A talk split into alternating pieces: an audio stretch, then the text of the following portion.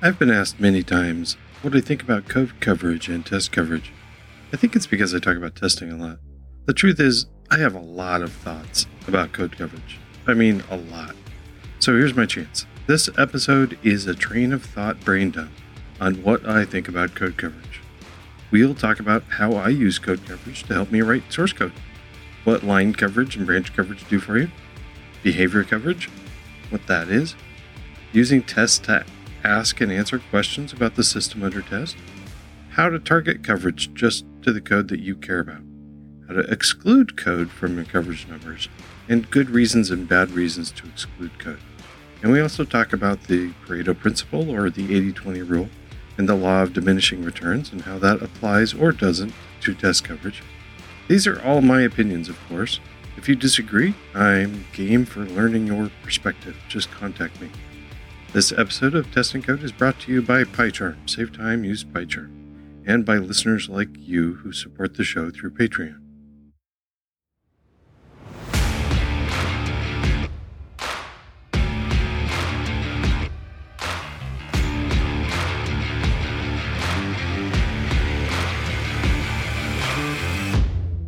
Welcome to Test and Code, because software engineering should include more testing. So let's talk a little bit about what code coverage and test coverage really is and what it means. What is coverage? What does 100% mean? So uh, coverage.py is what we use in, in Python for code coverage. Um, other languages have their other tools, of course, but um, it is not it, it's a little deceptive to say 100% coverage because it's 100% of what? What does 100% mean? But let's specifically look into what coverage gives you. So if you run uh, either, I use usually use the PyTest PyTest Cov plugin, which is bun, loads uh, coverage and runs coverage while PyTest is running. So if you use that and direct it to a source, you have to give coverage a source directory uh, of where to where these source files are. And this says how much of this is covered. And what does covered mean? It means during the test run, it will look at uh, all of the files that get run, all of the all of your source code files. You can run it over test code files too. I like to do that. Run it over both co- source and tests, and then it will uh, it'll show you what. Um, in the end, it does not give you just one number. There is like this one number there is a summary number for how much of your code is covered but that's the summary number isn't as interesting as the rest of it so it also looks at each absolutely every file it hits and shows you what the percentage is for those and then what's more you can use there's generator reports for exactly which lines of code are hit during it's which lines of code are hit during a test run and also which um, switches. So you can coverage.py will give you both lines of code coverage and also branch coverage.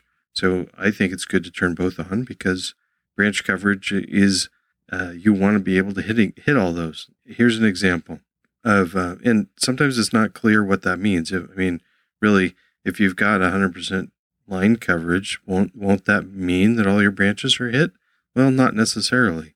So let's say an if statement. So if, if I say without an else. So if I say if X is true, then run some code, and then I've got drop through code that runs no matter what.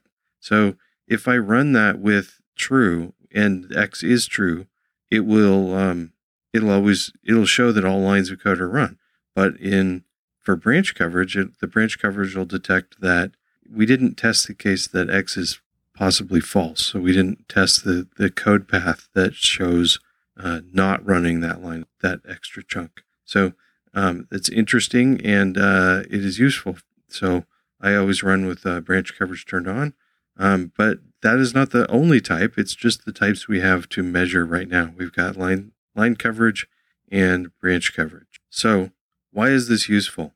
It is um, it's it'd be lovely if it were to say um, if we had if we during our test suite we actually have ran every line of code and we've hit every switch statement and branch. We've taken all paths. Um, it's not all paths through the system, but it's at every branch point we've we've hit each of those uh, different paths at one point during the testing. Um, it's useful, very useful for a dynamic language like Python that if there is actual like invalid code in parts of your code that aren't run, you're not going to know it if it's not run. It's it's possible for invalid code to exist as long as it doesn't run. It won't cause an assert or cause any problems. But you don't want code like that. All right. So especially in Python, but in every language, code coverage metrics are useful. Um, I use I like to use them, and and I have warmed to them. So my first reaction to code coverage was that um, it's a silly number. There's always going to be like I'm used to coming from the C land. Uh, there's in switch statements. There's often the default at the end that says "I'll never get here." So that's like the corner case to say um, that that you know assert statement that says assert should never get here. Why do we need? We're always going to have things like that. So it's possible. It's it's you're never going to get to 100% coverage unless you write stupid code that can try to get to there. But you know you have to like mock something or try to uh, try to do something weird. Okay, so that that argument is there, um, but let's counter it. If if nobody were to tell you you have to hit a certain number, if you're just using this for a useful tool to help you with software development, and that's how I use it, well, how is it useful? So I'm going to describe like a day in the life of me. So I'm writing some code. I'm looking at like not the whole system, but I'm looking at the code that I'm writing. And I'm writing some tests also. So I've got code to implement some, fun- some functionality, and I've got I'm going to have tests that try to exercise that. I'm intentionally writing code that I want to be run at a t- and I have I want it to be run by the tests that are hitting it. So I can I can target just this file and say run coverage on just this file and run it from this set of tests that I'm working on. So that's a useful way to use coverage to say, hey, just right now run these tests and I want to make sure I hit this file. Um, and then you can, once it's done, it's not just whether or not that file is 100% or not, or 80% or 90%. It's the specific lines and branches in the file that I'm working on.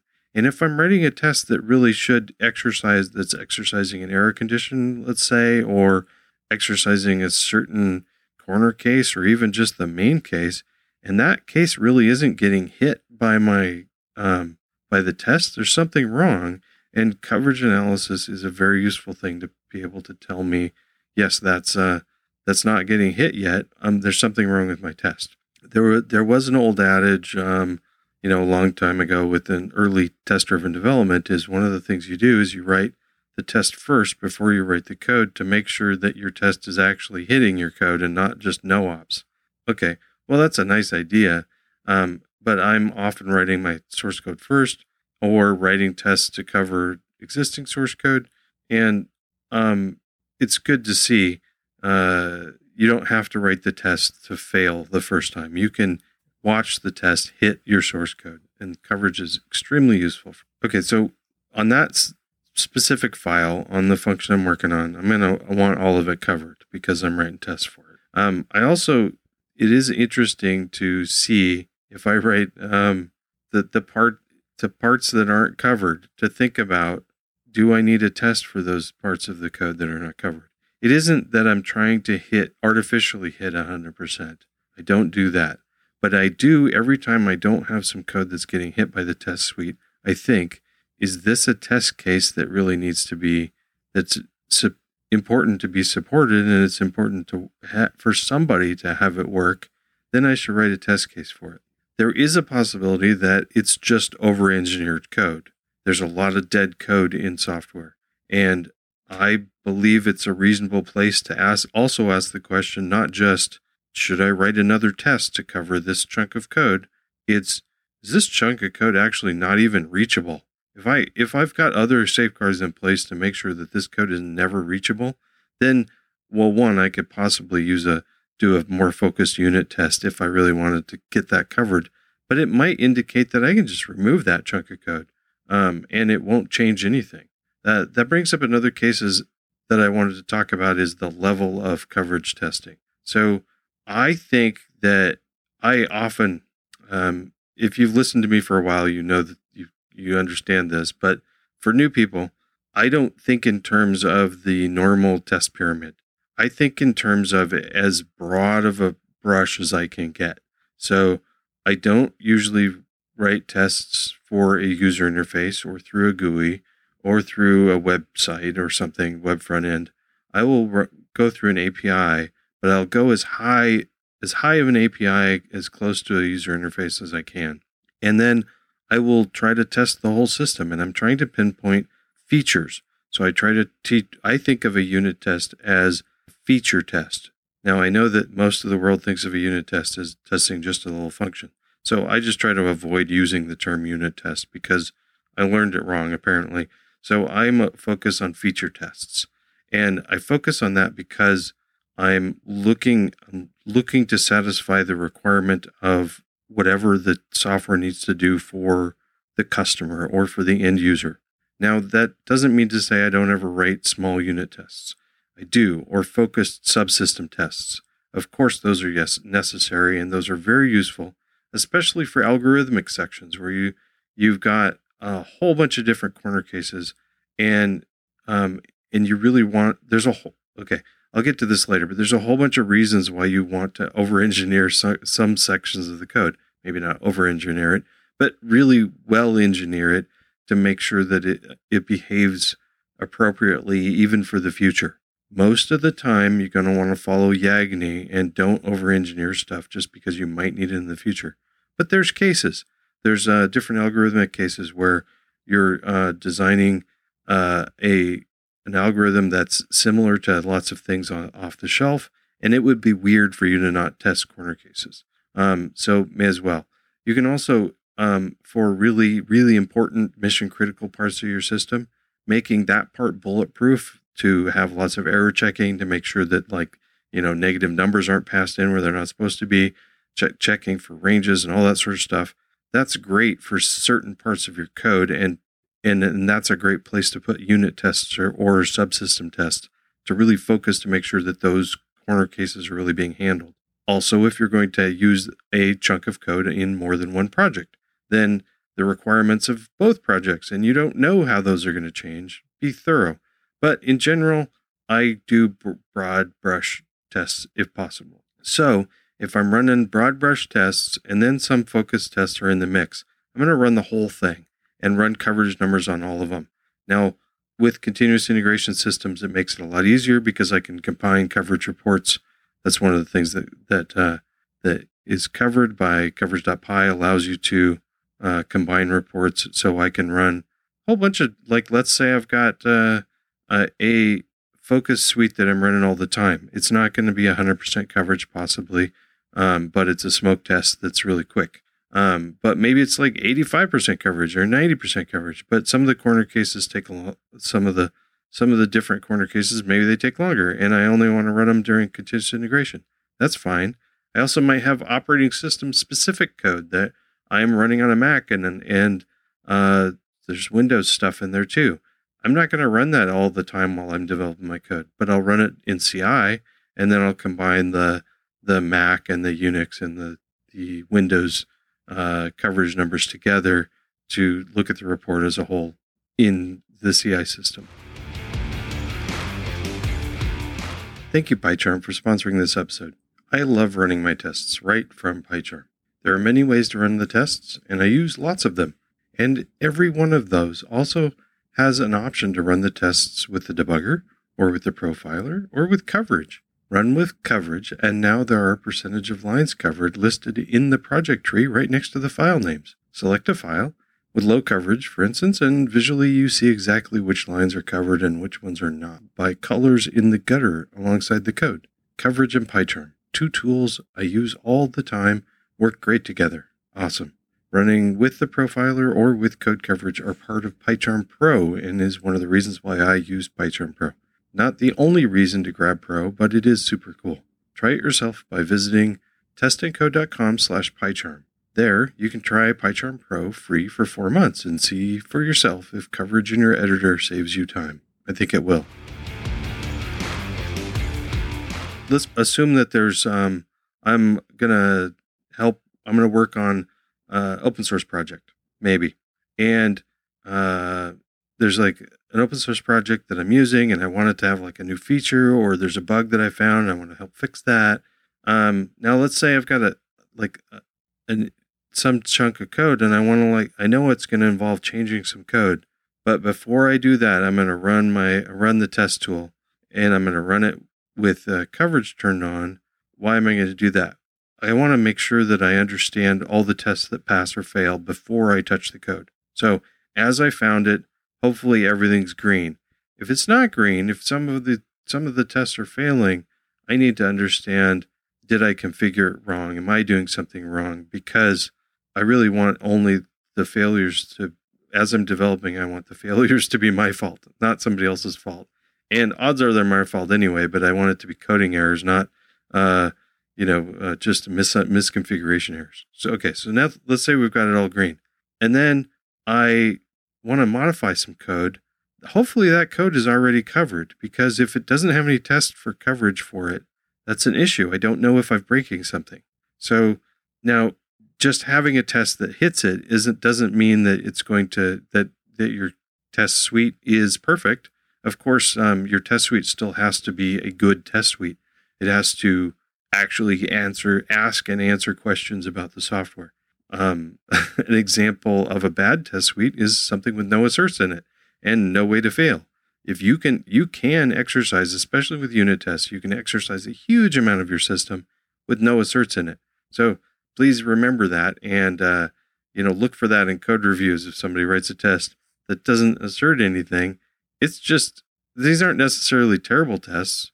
How can it fail? There's no asserts, it can fail if your system crashes. So, or if your your code under test throws an exception. That will fail the system. That's a reasonable kind of test, but most of my tests are testing for functionality. So they're going to look for the correct output, the correct behavior, or something. So let's say I'm working on an open source project. This open source project that I, I like want to fix something on. Let's pretend it already has 100% coverage, and the tests are pretty good. I've looked at them and they look they look reasonable. So I can let's say maybe if I'm doing tests first, I can write the behavior I want to have happen. I can write a test around that maybe. But realistically, I'm probably going to go muck, muck with the code and play with it. And, uh, and then I want to run the test to make sure that I didn't break anything. But I also am probably going to write a new test to cover the new behavior that I'm doing or the modified behavior or to highlight the defect that I, that I found and then hopefully fix the defect. It's a great way to run tests or write tests is write write your defect defect finding test. This is very I wish it was less common. I do a lot of that. I, I talked a little bit about my tests. I'm wanting my test to um to give me information. So what um I want I want to ask questions about the software. Does it behave like this? Does it throw this exception when when I do something weird? Um, if I throw ask for an index that I know isn't going to be there, is the correct exception going to be thrown, or is it supposed to return none? Um, those sorts of behavior about my system, those are uh, those are questions, and if I questions in the tests can answer whether or not it's your, the behavior of the system is correct, or at least as you expected it to be when you wrote the tests. That's one of the great things about having tests that focus on the behavior of a system and not its implementation is that that behavior is defined with the tests. Is all the behavior defined? Well, that's where we would call like behavior coverage. If all of the, the the the behavior of how the system is supposed to behave under different circumstances and different starting states and everything, how is it? What ending state? If you do an action, what's the end state supposed to be? Are all the exceptions checked? Are all the features that you have tested thoroughly? Are you testing all the flags? Are you testing all the uh, options of the flags? Are you doing weird, trying to test weird things in background, like doing things out of order in an unexpected way?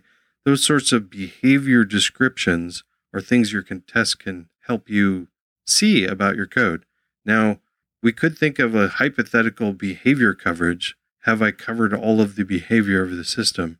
we don't have a tool to measure that because it's to define what your full behavior of your code is is like it's all of your code. Uh, it would be, I anyway.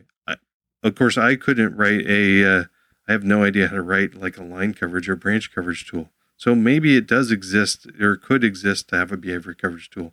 I just don't know. Uh, it seems like it would be impossible. So these are judgment calls. So we're going to trying to uh, test all of the behavior of the system and roughly approximate it with um, with code inspection of our tests and also uh, just uh, code coverage and branch coverage help us get there. We've got a few small open source projects. I do try to get 100% coverage on there. There's a there's a few reasons around that. Um, it's not just because I want the little 100% coverage badge. It's uh, it helps in several ways. If somebody else is going to contribute to the project, it helps me determine whether or not they've written tests for their for their uh, for the code that they added. Now, if they've that's an easy way to say, hey, you need is you haven't if the coverage is dropped or if their code really isn't covered at all. Um, that's easy to tell from coverage numbers. It's really easy if we've already gotten 100% coverage on everything to be able to see a difference. So, like, let's say I've got a, a, some a project that's 89% covered seems reasonably good, right? Except for if somebody makes a change and we've gotten to 87.2% coverage, 88.3, is that good enough? Why was 89 good enough but not 87? Um, kind of have to defend that. And you can put a stake in the ground and say, well, nope, it's 80 89. I've got 89 coverage. I don't want to go below that. You can do that, but it's a lot weirder than saying, I've already defined what code I want covered. Now, when I say what code I want covered, coverage.py has, um, you've got c- configuration that you can set. So you can say, in, in your configuration, you can say, these are the line, these are the source files that need to be covered, defining it there. You can also exclude within there, exclude certain parts of files if you want to. I prefer to specify which files I'm going to cover, exclude files if I need to. So there's it's a possibility that you've got uh, some vendor code, for instance, maybe that you've pulled in from a different project. It doesn't make sense to pull it apart, but you're not responsible for it. So it doesn't make sense for you to check those coverage numbers. You're already going to check to make sure that the behavior of using this code is going to be working, but you're not responsible for that code. Now, I we could talk we should probably should talk about vendoring code on a different episode but that's a pretty big topic. But it's essentially instead of importing a third party package you drop the source code for the package into your code. Um, not recommended most of the time but in a lot of uh, projects within companies that happens frequently. You've got um, multiple projects that use a shared chunk of code that uh, just gets dropped in. Um, good or bad, it is. It exists, and it doesn't really help you to say, "Well, I don't have tests around this, so um, you know, I just wouldn't do that. I would probably exclude exclude that code." I excluded one line. You can also within coverage, you can uh, do pragmas. You can say uh, pragma no cover within a, uh, a hash bl- comment block uh, on the line, or at least on the branch area. And I'm going to give an example of something where I just did. So I'm working on a project that had um, uh, had a database setting to where where where it picked up where the database directory was. Now, most of the time, it went through like a uh, when I'm just using it on the command line. I use it all the time. Um, it pulls it pulls it off of my home directory. So it uses uh, uh, pathlib path home to find out where the home directory is. During testing, I don't want it to pull the database out of the home directory. I want it to point at a temporary file or temporary directory. So uh, I've got some some code in place. Yes, I did modify the source code to make it more testable. I allowed it to have the feature of uh, being able to look up the paths in as a environmental variable. I considered having just a test function or test API to be able to just change that directory uh, during testing, but I thought about if I if I need it for testing, it's possible that a user might need it need we need that behavior outside, and what would be a useful thing? Now, um, a configuration file might work. Um, I could have like a, a user could have a configuration file or a dot file in their home directory. Another thing that isn't that uncommon is to have an environmental variable that is set. Um, I chose that path, that that way to do things, just to set a, environmental variable with a, a long envir- name that is very specific to this application. Uh, so during during the testing, I uh, set that um, set that environmental variable using monkey the uh, monkey patch fixture within PyTest. We could talk about that on another episode too, but it's basically a way to set your set environmental variables for a chunk of test code. So um, set that to the directory of a temporary directory that I'm generating, and uh, and then run the code. So then when my um, when the code under test looks for where where the d- database is, it says, oh, there's an environmental variable set, so I'll use that instead of the home directory. So that little bit of code that uses that instead of the home directory, it's using that for all the testing. It's not using the home directory. So that one line of code is not being tested. That line where it says use the home and home directory instead. I'm okay with that because I'm using it all the time. I'm dog fooding it as well, this application. And I know that the home directory thing works because I'm using it all the time. I could, if I wasn't using it all the time, like let's say there was a, a Windows version of it that didn't didn't that worked different. Um, well, I could uh, I probably would try to write a test so that it it, it was tested more often. So so that's one of the reasons why. So one reason why uh, I wouldn't test something a line of code is to say is this I'm dogfooding it anyway, or it's being tested some other way. I'm confident that it, this line of code isn't going to break because of other measures in place. So I'm okay with like pragmating that out and saying we don't need to cover that. So what does that do? If you exclude files or exclude stuff, you're focusing and you're telling the the coverage tool, this is exactly what the source code that I care about. This is what I want my tests to cover. So it isn't even though I say I've got 100% coverage, it's 100% coverage of the files I care about.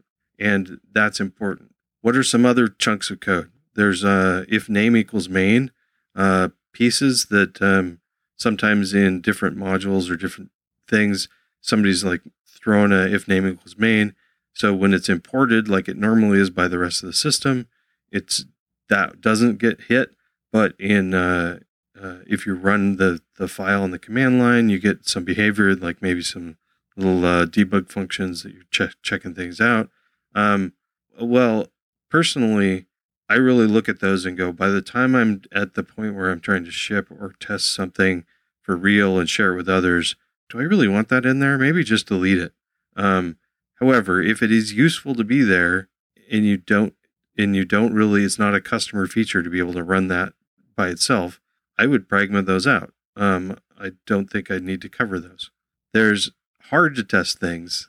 Be careful with the hard to test part though.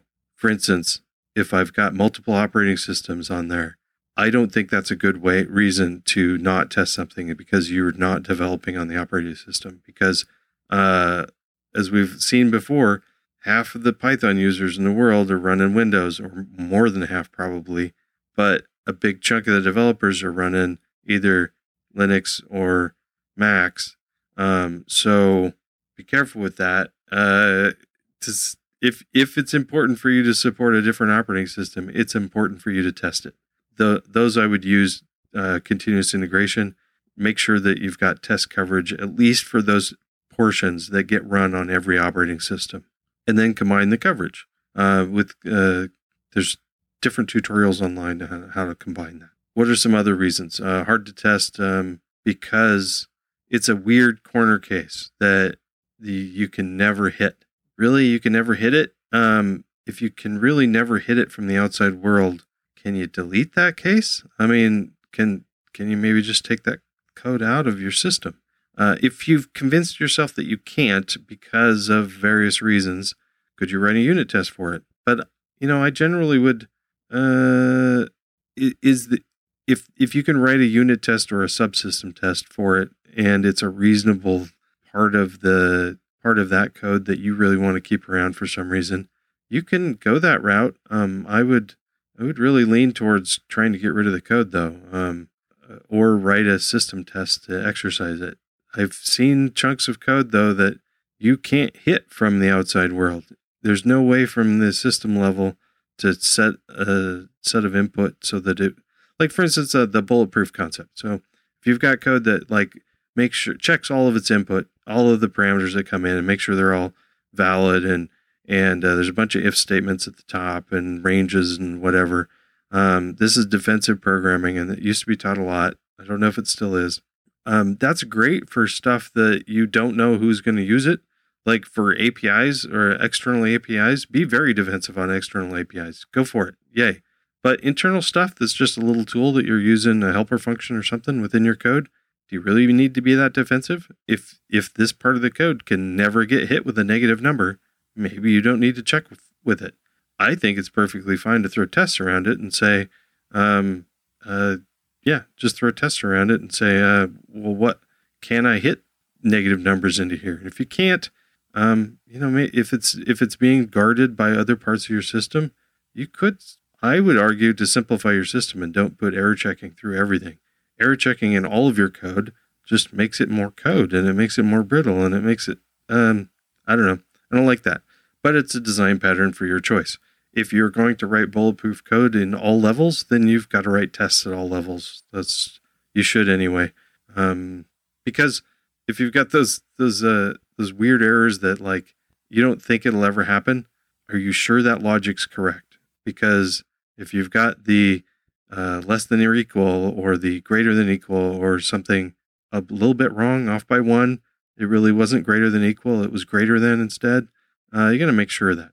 Speaking of that, how do you, when I was talking about um, really trying to hit behavior coverage, uh, this could be a whole episode in itself. But I use a whole bunch of different tools for trying to hit behavior coverage. So, and I guess I personally say instead of trying to hit code coverage numbers right away, I try to mentally hit behavior coverage. And then at the end, after I've, I think I've hit mentally 100% behavior coverage, um, is, am I really hitting everything? And did I forget something? So, uh, behavior coverage tools, I do boundary value analysis, what the inputs of different uh, features? Um, am I doing uh, hitting all of the different uh, different values that can go into to to input for there? Um, thinking about given when then uh, as a system level and a system level of the features. What if if I have an action that I'm testing uh, the behavior of? What are the given states? What are the different states that I can start in, and are they all defined? Uh, that's a seems like a weird thing, but like let's say if you turn the keys to turn on a car, um, what happens if the car's already on? I mean, if it's off, you should be able to get the car to turn on, but the state there's the beginning state is really important. If it's already on, what happens? Uh, if it's out of gas, what happens? Uh, if if it's the wrong key, what happens? I mean, there's a whole bunch of beginning states. So trying to hit all the beginning states, what are the all the end states? Um, is it possible for me to hit all of those end states? Uh, trying to get tests around those. So that's uh, using boundary value analysis along with given when then. Uh, I think mental finite state machines or even written down like pencil and paper state machines or state transition tables are really a great thing to say um, list all the all the beginning states all the transitions that can happen can we get from from a to b can we hit all that map with our tests and then all the error conditions that you have in your system are they reasonable? Uh, what are the user error conditions? Um, I mentioned this before, but like index out of range. Uh, I was just noticing a little tool I have uh, that doesn't handle things very well. I get huge tracebacks uh, if I throw in invalid data in. Um, I got to fix that. Um, yeah, that's one of the reasons why dog fooding is important as well. So after I've all got all that, trying to get coverage up is great. So, how do you get coverage up? Well, try to do behavior coverage, for instance, will help you with uh, code coverage as well. And then looking at it to say, you know, uh, can I narrow the scope? If this code really isn't mine, it's not our team's. Um, why is it there? If there's a reason for it to be there, but there's no, I'm not even allowed to touch it. What's the point in covering it? Um, or maybe that's a good reason to cover it, but it's something. It's a decision point at least. There is a a discussion there when you talk about code coverage. There's often a discussion about the 80-20 rule, the Pareto rule, or the law of diminishing returns. So here's the idea around all of that. So, and I'm going to massacre all these ideas. So my apologies ahead of time. So, um, uh, Pareto principle or the 80 20 rule essentially is uh, 20% of your effort of anything produces 80% of the results. And people abuse that for all sorts of stuff and use it because it's handy. But let's say I've got if I'm I've got zero coverage. If I do a hypothetical amount of work would have done 100% coverage, if I do 20% of that hypothetical total amount of work, I can bring the coverage numbers up to 80%. That's pretty cool. Does that apply again? So if I spend the double the time, that's the 40% of the hypothetical time. Did I get 80% of the remaining 20%? Um, and does it keep happening? So no matter how much time I spend trying to write tests to cover my code, I'll never quite get to uh, 100%. Um, well, that's silly. Uh, one, um, we can't infinitely divide our lines of code. At some point, you've got lines of code. The other thing is, uh, you know, decide what you're going to cover and decide, like, once you get to uh, different numbers 80%, 90%, I don't know what it is, um, look at that. Now, I did mention that it's not just one number as well, right? I hope I did. There isn't no there isn't really 80% or 90% coverage. Um, well there is 100% if you've got 100% covered it's all 100% covered. Um, doesn't mean you have complete testing. It means you're hitting every line of code. However um, under that like let's say your average is 80% you don't just get one 80% number you get um, percentages for every single file and then you've got a way to look so coverage itself will show you html output to you can visualize it and open up in a web browser and look at all your code with the which lines are covered and not. Uh, or within an editor, you can look at um, like PyCharm or something. You can look at which lines are covered and which ones are not, um, and which files. So you're going to look at all the files. So let's say you've got uh, the code that you're working on. You kind of want that to not go down, right? So um, if it's already at 80% coverage before you start writing your tests and it doesn't increase, what are you testing? Um, if you're not covering the code that the, it's not just a percentage though, it's also specifically which lines.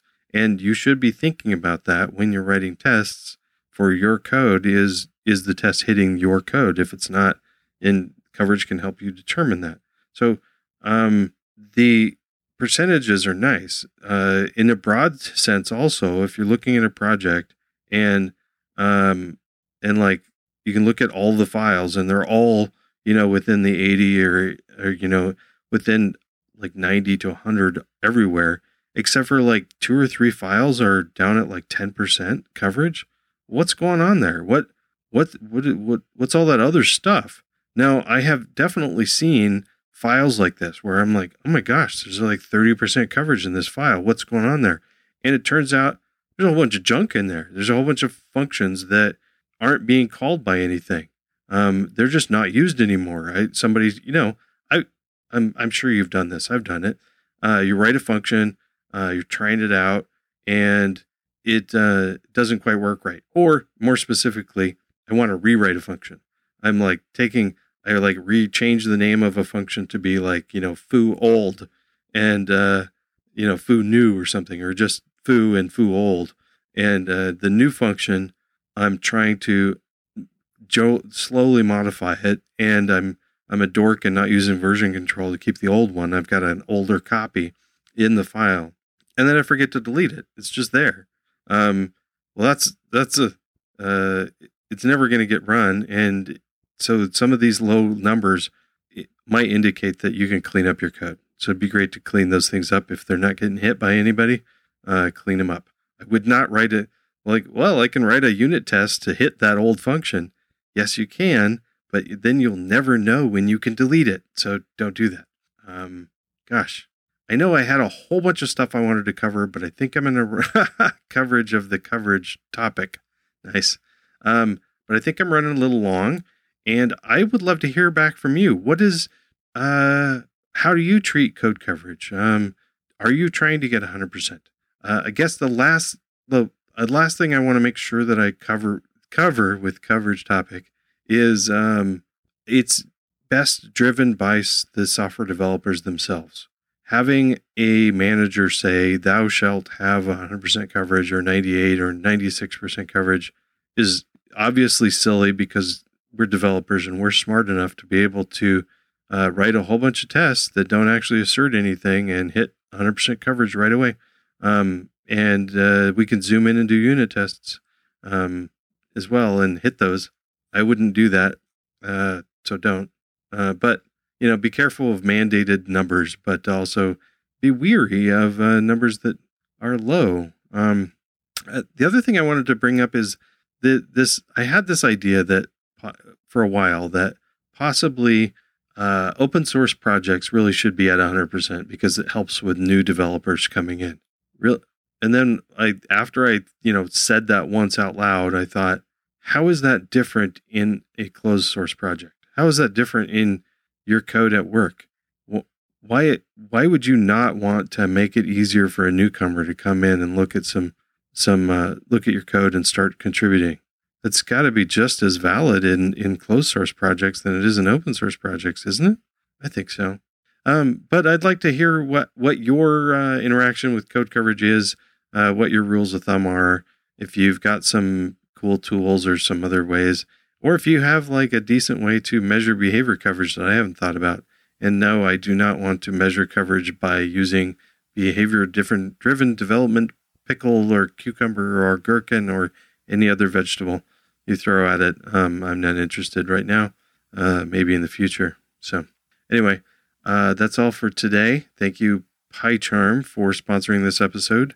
Please check out their um, their link, and uh, I I really do think it would be fun for you to try uh, PyCharm Pro and try out the. Uh, I mean, it, it's worth it when we're talking about coverage just to try running coverage with PyCharm Pro. It I find it handy. Maybe it's handy for you.